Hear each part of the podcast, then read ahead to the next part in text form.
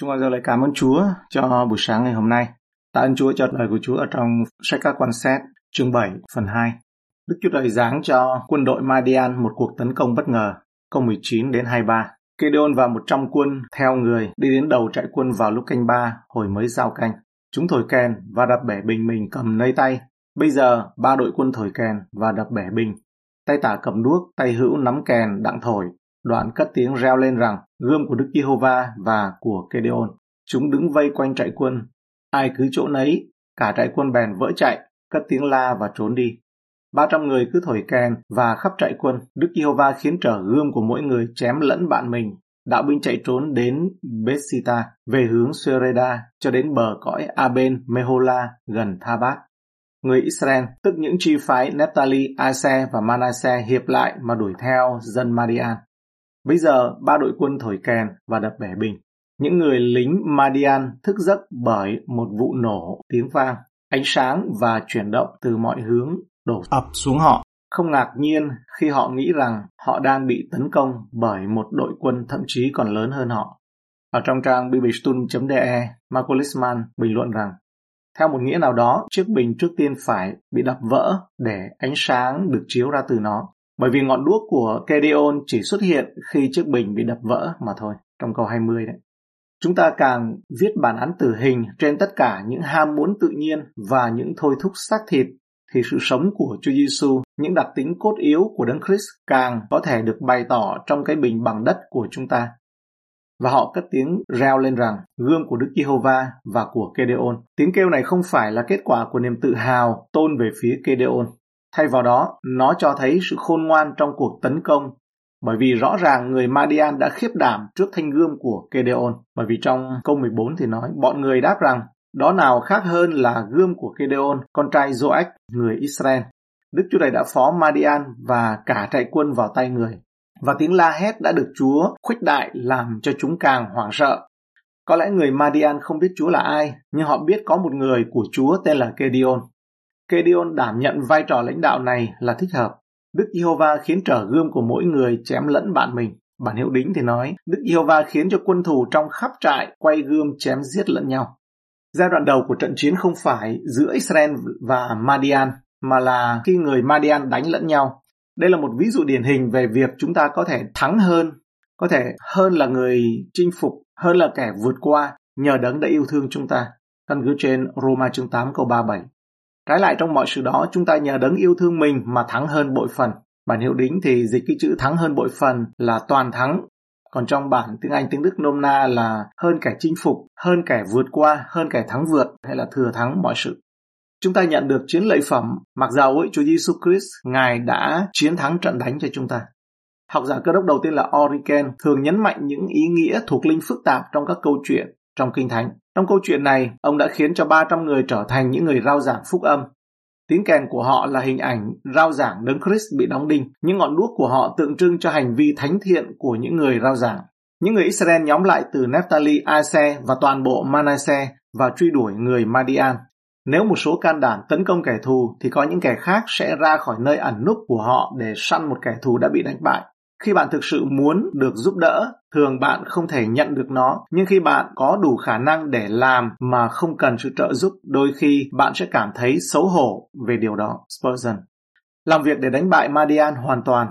Câu 24-25 Bây giờ Gedeon sai sứ vào khắp núi Ephraim đặng nói rằng hãy xuống đón dân Madian, chặn đường chúng nó qua sông cho đến Beth-bara và các chỗ cạn của Jordan. Vậy các người Ephraim hiệp lại, chiếm các bến cho đến Beth-bara cùng những chỗ cạn của Jordan. Chúng cũng bắt được hai quan trưởng của dân Madian là Oreb và Cf.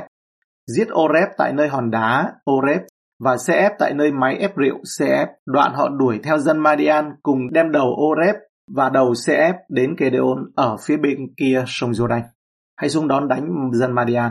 Đây không phải là điều khó tin từ phía Kedeon, mặc dù Chúa bắt đầu công việc với một số ít binh lính. Nhưng khi công việc bắt đầu, Kedeon muốn nhiều người tham gia vào công việc. Trong câu 25 thì họ đuổi theo dân Madian. Đức Chúa Trời ban phước cho nỗ lực của người dân Ephraim và họ đã thành công tốt đẹp chống lại kẻ thù và những người lãnh đạo của họ. Nguyên tắc của những điều nhỏ mà tác động lớn. Đức Chúa Trời sử dụng những điều nhỏ để tạo ra sự khác biệt lớn. Ngài sử dụng cái không ai chú ý để làm điều gì đó không bị rơi vào quên lãng. Cây gậy chăn chiên của môi xe đã trở thành công cụ quyết định trong việc giải phóng dân Israel khỏi Ai Cập. Xuất đây diễn Tự Ký chương 4 câu 3. Chú phán rằng hãy ném xuống đất đi. Người bèn ném xuống đất, gậy hóa ra một con rắn, môi xe chạy trốn nó. Cây kèn vang tiếng đóng vai trò then chốt trong chiến thắng quan trọng của dân sự Đức Chúa Trời khi đánh thành Jericho. Joshua chương 6 câu 5 Khi những thầy tế lễ thổi kèn vang, các ngươi vừa nghe tiếng kèn, hết thảy dân sự phải la tiếng lớn lên, thì vách thành sẽ sập xuống, rồi dân sự sẽ leo lên, mỗi người ngay trước mặt mình. Với một cây đót bò, Samga trở thành vị cứu tinh của Israel. Các quan xét chương 3 câu 31. Người dùng một cây đót bò mà đánh giết 600 người Philippines và cũng giải cứu Israel. Gedeon đã đạt được một chiến thắng ấn tượng trước số đông quân Madian áp đảo chỉ bằng cây kèn, cây đuốc và cây bình không. Một quan xét khác đã sử dụng hàm lừa rất thành công để đánh bại kẻ thù, đó là Samson. Khi gặp được một hàm lừa con mới tinh, người bèn giơ tay lượm lấy và dùng nó đánh một ngàn người. Với một cái trành ném đá, ngày nay gọi là súng cao su ấy, là đủ để cho David hạ hạ gục gã khổng lồ người Philippines là Goliath. Một Samuel chương 17 câu 50. Như vậy David thắng được người Philippines bằng cái trành ném đá và cục đá, đánh chết hắn mà không có gươm nơi tay. Chúng ta không muốn những ví dụ này làm tăng dũng khí của chúng ta để sử dụng những gì chúng ta quen thuộc và tin cậy trong tầm tay hay sao? Đúng vậy, nó có thể là rất nhỏ bé và không ai để ý đến. Nhưng nhờ quyền năng của Đức Chúa Trời, điều gì đó vĩ đại có thể đi ra từ đó. Những thứ bị hỏng và vỡ vụn khi luật pháp bị vi phạm ở trong suốt Ê Tư Ký chương 32 câu 19. Môi xe đến gần trại quân thì môi xe thấy con bò và sự nhảy múa, bèn nổi giận liệng hai bảng trứng khỏi tay mình, bẻ ra nơi chân núi. Môi xe, người trung gian của giao ước cũ cầm hai bảng luật pháp ở trong tay, trái lại Chúa Giêsu Christ có luật pháp của Đức Chúa Trời ở trong lòng. Thi Thiên 40 câu 8. Hỡi Đức Chúa Trời tôi, tôi lấy làm vui mừng, làm theo ý muốn Chúa, luật pháp Chúa ở trong lòng tôi. Cặp bảng đá đầu tiên đã bị môi xe phá hủy Cặp bảng đá thứ hai trong suốt Ê-díp-tô ký chương 34 câu 1, Đức Yêu Va phán cùng môi xe rằng hãy đục hai bảng đá như hai bảng trước, rồi ta sẽ viết trên hai bảng này các lời đã ở nơi hai bảng kia mà ngươi đã làm bẻ. Câu 28 29. Môi xe ở đó cùng Đức Giê-hô-va trong 40 ngày và 40 đêm, không ăn bánh cũng không uống nước. Đức Giê-hô-va bèn chép trên hai bảng đá các lời giao ước, tức là 10 điều răn. Khi môi xe tay cầm hai bảng trứng đi xuống núi Sinai, chẳng biết rằng da mặt mình sáng rực bởi vì mình hầu chuyện Đức Giê-hô-va. Hai bảng đá thứ hai được cất giữ ở trong hòm. Trong suốt ê ký chương 25 câu 16. Người hãy cất vào trong hòm bảng trứng mà ta sẽ ban cho. Chương 40 câu 20. Đoạn, người cũng lấy bảng trứng để trong hòm, xỏ đòn khiêng vào, để nắp thi ân lên trên hòm. Chắc chắn có một ý nghĩa sâu sắc trong bức tranh này. Trong tương lai, theo giao ước mới, Đức Chúa Giêsu sẽ ghi luật pháp của Ngài vào trong tâm trí và trong trái tim của những người tin Chúa còn sót lại của Israel. Xem Jeremy chương 31 câu 33. Đức Diêu ba phán, này giao ước mà ta sẽ lập với nhà Israel, sau những ngày đó ta sẽ đặt luật pháp ta trong bụng chúng nó và chép vào lòng. Ta sẽ làm Đức Chúa Trời chúng nó, chúng nó sẽ làm dân ta. Hebrew chương 8 câu 10. Chúa lại phán, này là lời giao ước ta sẽ lập với nhà Israel. Sau những ngày đó, ta sẽ để luật pháp ta trong trí họ và ghi tạc vào lòng. Ta sẽ làm Đức Chúa Trời họ, họ sẽ làm dân ta. Và ở đây chúng ta thấy hình ảnh này, cái bảng đá bị đập vỡ. Nó là hình bóng của sự mà thân thể của Chúa Giêsu bị tan vỡ ra cho chúng ta. Trái tim của Ngài cũng bị vỡ ra khi mà Ngài bị đâm trên thập tự giá, máu và huyết đã chảy ra cho chúng ta để luật pháp được ghi vào trong lòng và trong tâm trí của chúng ta. Hay à, những chiếc bình vỡ. Các quan xét chương 7 câu 19 đến 20. Đuốc ở trong bình, cây đuốc và kèn không bị gãy và phá hủy, chỉ có chiếc bình là bị đập vỡ mà thôi.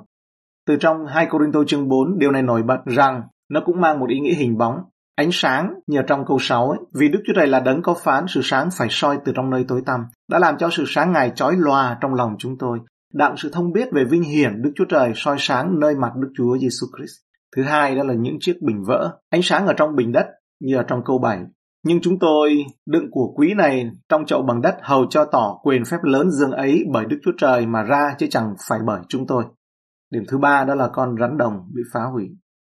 Trong hai các vua chương 18 câu 4, người phá hủy các nơi cao đập bể những trụ thờ đánh hạ các Assyria và bẻ gãy con rắn đồng mà môi xe đã làm. Bởi vì cho đến khi ấy dân Israel sông hương cho nó, người ta gọi hình rắn ấy là Nehutan.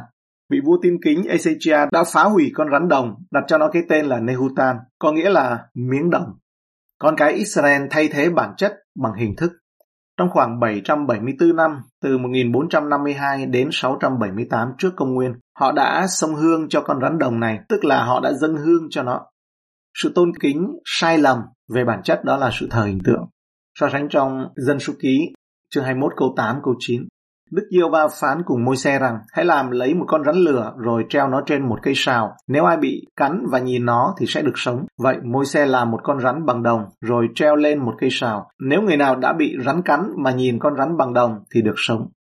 So sánh với đối chiếu với răng chương 3 câu 14-15.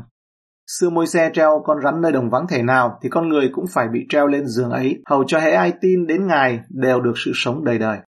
Và điểm thứ tư là cái bình bằng ngọc bị đập vỡ. Đức Chúa Giêsu ở tại làng Bethany trong nhà Simon là kẻ phung. Ngài đương ngồi bàn ăn, có một người đàn bà vào đem một cái bình bằng ngọc, được đầy dầu cam tòng thật, rất quý giá, đập bể ra và đổ dầu thơm trên đầu Đức Chúa Giêsu. Trong tin lành giang tên của người phụ nữ được nhắc đến là Mary, nhưng mà trong tin lành Mark, Chúa Giêsu được trình bày cho chúng ta như một người đầy tớ vĩ đại, đấng phục vụ lớn, nhưng tác giả thì không nói tên người phụ nữ này. Không phải điều này cũng có ý nghĩa với chúng ta hay sao? Nếu bạn được phép làm một công việc tốt cho Chúa, thì bạn hãy lùi lại nơi vị trí của mình. Một tôi tớ của Chúa đã từng viết, các vì sao của chúng ta phải bị lu mờ đi dưới ánh sáng của mặt trời. Chúng ta được phép đem sự thờ phượng của mình đến chim con bị giết và chỉ một mình Ngài mới xứng đáng nhận được mọi sự tôn vinh, sự tạ ơn và sự tôn thờ. Hải huyền chương 5 câu 9 câu 10. Chúng hát một bài ca mới rằng Ngài đáng lấy quyển sách mà mở những ấn ra, vì Ngài đã chịu giết, lấy huyết mình mà chuộc cho Đức Chúa Trời những người thuộc về mọi chi phái, mọi tiếng, mọi dân tộc, mọi nước. Và Ngài đã làm cho những người ấy nên nước và thầy tế lễ cho Đức Chúa Trời chúng ta. Những người ấy sẽ trị vì trên đất. Sau đây là lời bình luận của Varen Wiesber. Một đức tin không thể thử thách thì không thể tin cậy được.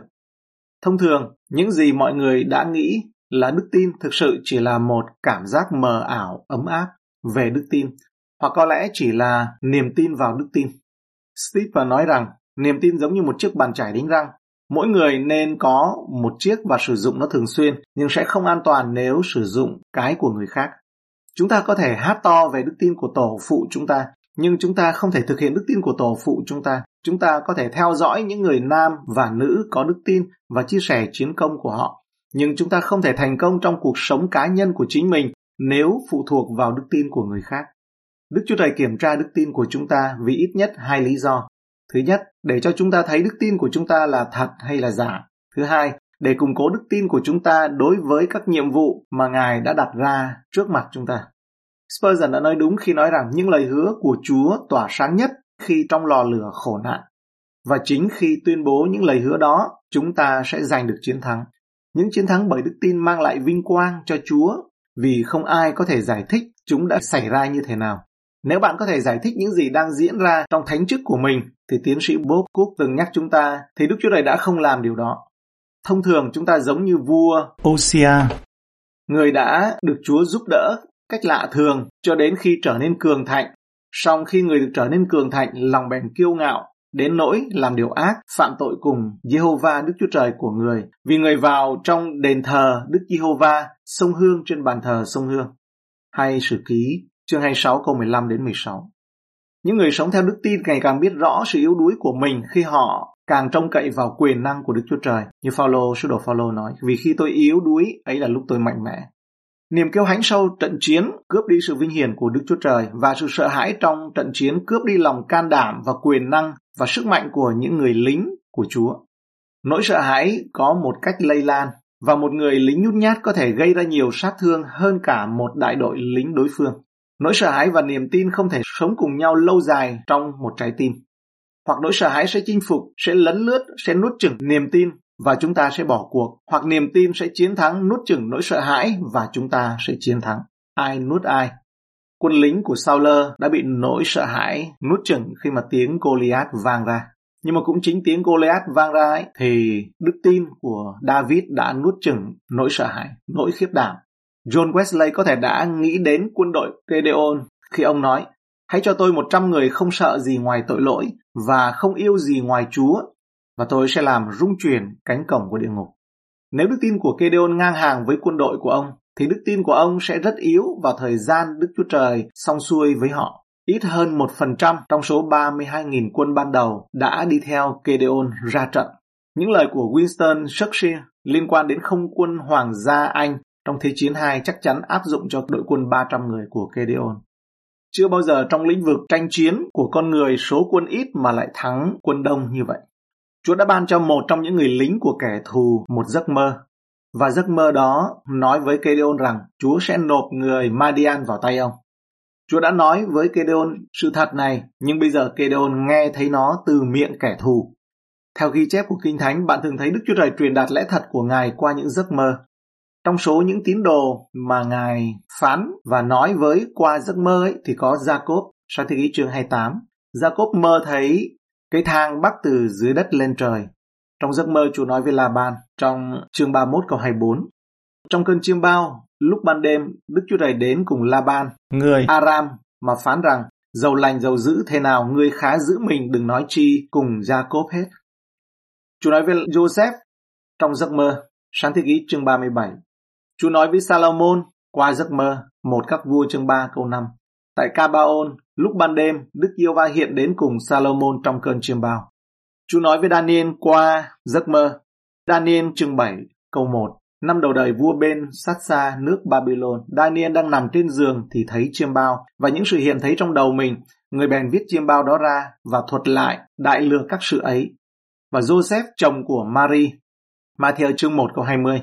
Thiên sứ của Chúa hiện đến cùng Joseph trong giấc chiêm bao. Cùng sách Matthew câu 20-21 và chương 2 câu 13 đến 22 cũng nói về những giấc mơ khác. Nhưng Ngài cũng nói chuyện với những người không tin qua giấc mơ như Abimelech, sáng thế ký chương 20 câu 3. Nhưng trong cơn chiêu bao ban đêm, Đức Chúa Trời hiện đến cùng vua Abimelech mà phán rằng, này ngươi sẽ chết bởi cớ người đàn bà mà ngươi đã bắt đến vì nàng có chồng rồi. Hay là Nebuchadnezzar. Daniel chương 2 câu 1.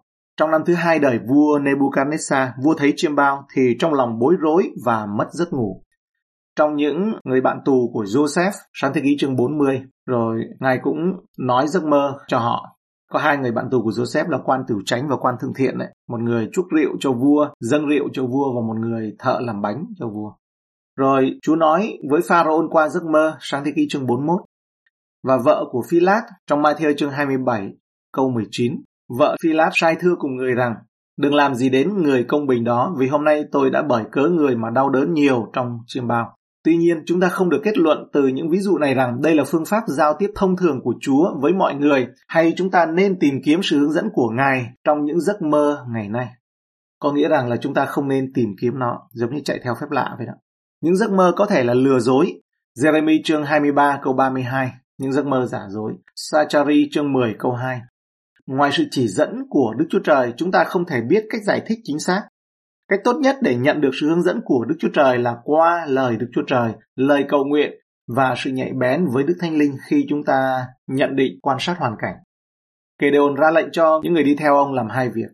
Một ngọn đuốc để vào trong một cái bình bằng đất và ông ra hiệu cho họ theo một tín hiệu đã định hãy đập cái bình và để cho ánh sáng tỏa sáng rồi dùng kèn thổi lên và hô rằng vì gươm của Đức yêu va và gươm của Gedeon. Đây chính là điều mà tất cả những cơ đốc nhân cần phải làm. Đầu tiên, bạn phải tỏa sáng, đập vỡ bình che khuất ánh sáng của chúng ta, đó là cái bình đất. Ném cái bình đã giấu cái đuốc sáng của bạn sang một bên và hãy tỏa sáng.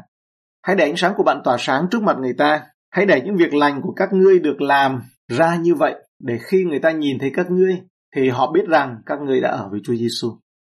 Sau đó phải có âm thanh, có tiếng kèn thổi, cần phải có những nỗ lực tích cực để đạt đến với những người tội nhân bằng cách tuyên bố đấng Christ bị đóng đinh. Hãy đem phúc âm đến cho họ, mang nó đến cửa nhà của họ, đặt nó theo cách của họ. Hãy để cho nghe tiếng kèn sát vào tai họ. Hãy nhớ rằng tiếng kêu chiến tranh thực sự của Hội Thánh là khẩu hiệu của Kedeon, thanh gươm của Chúa và gươm của Kedeon. Chúa phải làm việc đó, nhưng chúng ta không được nhàn rỗi và công cụ thì phải được sử dụng gươm của Đức Yêu Va và gươm của Gedeon. Nếu chúng ta chỉ kêu lên gươm của Chúa, chúng ta sẽ có tội vì một giả định vu vơ. Và nếu chúng ta hét lên thanh gươm của Gedeon một mình, chúng ta sẽ thể hiện sự tin cậy vào thần tượng, tin vào cái bằng thịt và huyết. Chúng ta phải kết hợp cả hai trong sự hài hòa thực tế, gươm của Đức Yêu Va và gươm của Gedeon. Chúng ta không thể làm gì cho mình, nhưng chúng ta có thể làm mọi việc nhờ sự giúp đỡ của Đức Chúa Trời, Chúa chúng ta. Vì vậy chúng ta hãy nhân danh Ngài quyết định mà làm chứng về Chúa trong mọi lúc và phục vụ Ngài với ngọn đuốc sáng rực của chúng ta, giàu gặp thời hay không gặp thời. Với tiếng kèn của chúng ta đó là lời rao giảng để tuyên bố làm chứng nghiêm túc và Đức Chúa Trời sẽ ở cùng chúng ta. Madian họ sẽ bị lẫn lộn và trở gươm lẫn nhau. Đức Giê-hô-va vạn quân đấng sẽ trị vì mãi mãi, trích dưỡng của Spurgeon. Cảm ơn Chúa đây là trong những lời và bài học còn lại trong ngày hôm nay. Trận đánh lịch sử của Gideon và rất nhiều sự tham chiếu, sự liên hệ, rất nhiều điều mang tính hình bóng trong lời tiên tri nói về Đấng Christ. Nói về cái bình vỡ, cái bình không, lòng của chúng ta cần trống không. Cái bình phải đập vỡ, đó là nếu ai giữ sự sống mình sẽ mất, ai mất sự sống vì cớ tin lành, vì cớ Chúa Giêsu Christ thì sẽ được cứu. Đó là về sự thân thể của Chúa Giêsu phải vỡ ra cho chúng ta. Tim Ngài bị đâm xuyên vì cớ chúng ta. Và cũng như lời tiên tri về sau, đó là Chúa muốn để luật pháp ở trong lòng với cái giá phải trả đó là sự chết của chiên con Đức Chúa Trời. Thì luật pháp đó mới ghi được vào trong lòng của chúng ta. Không hề có sự chia ra giữa luật pháp và ân điển. Chỉ khi nào mà chúng ta bị phiến diện tập trung vào luật pháp và ân điển. Tối hôm qua chúng ta học ánh sáng khi Chúa Giêsu hóa hình trên núi thì ánh sáng đó tỏa sáng từ trong ra ngoài chứ không phải là từ ngoài vào trong. Kẻ coi trọng luật pháp ấy đó là chỉ coi trọng về bên ngoài nhưng ánh sáng cần phải tỏa ra. Khi mà trong lòng chúng ta giống như cái bình đất được có ngọn đuốc, được có ánh sáng chói lòa của vinh hiển của Đức Chúa Trời. Đó là khi mà chúng ta được kinh nghiệm sự tái sinh thì thật là tuyệt vời, vô cùng. Và đó là điều kỳ diệu, lớn lao vô cùng. Và sẵn sàng được đập vỡ ra. Và chúng ta có thể nói như sứ đồ Phaolô là chúng tôi đựng của quý ở trong cái bình bằng đất này. Luôn luôn. Ta ơn Chúa cho đến ngày về gặp Ngài.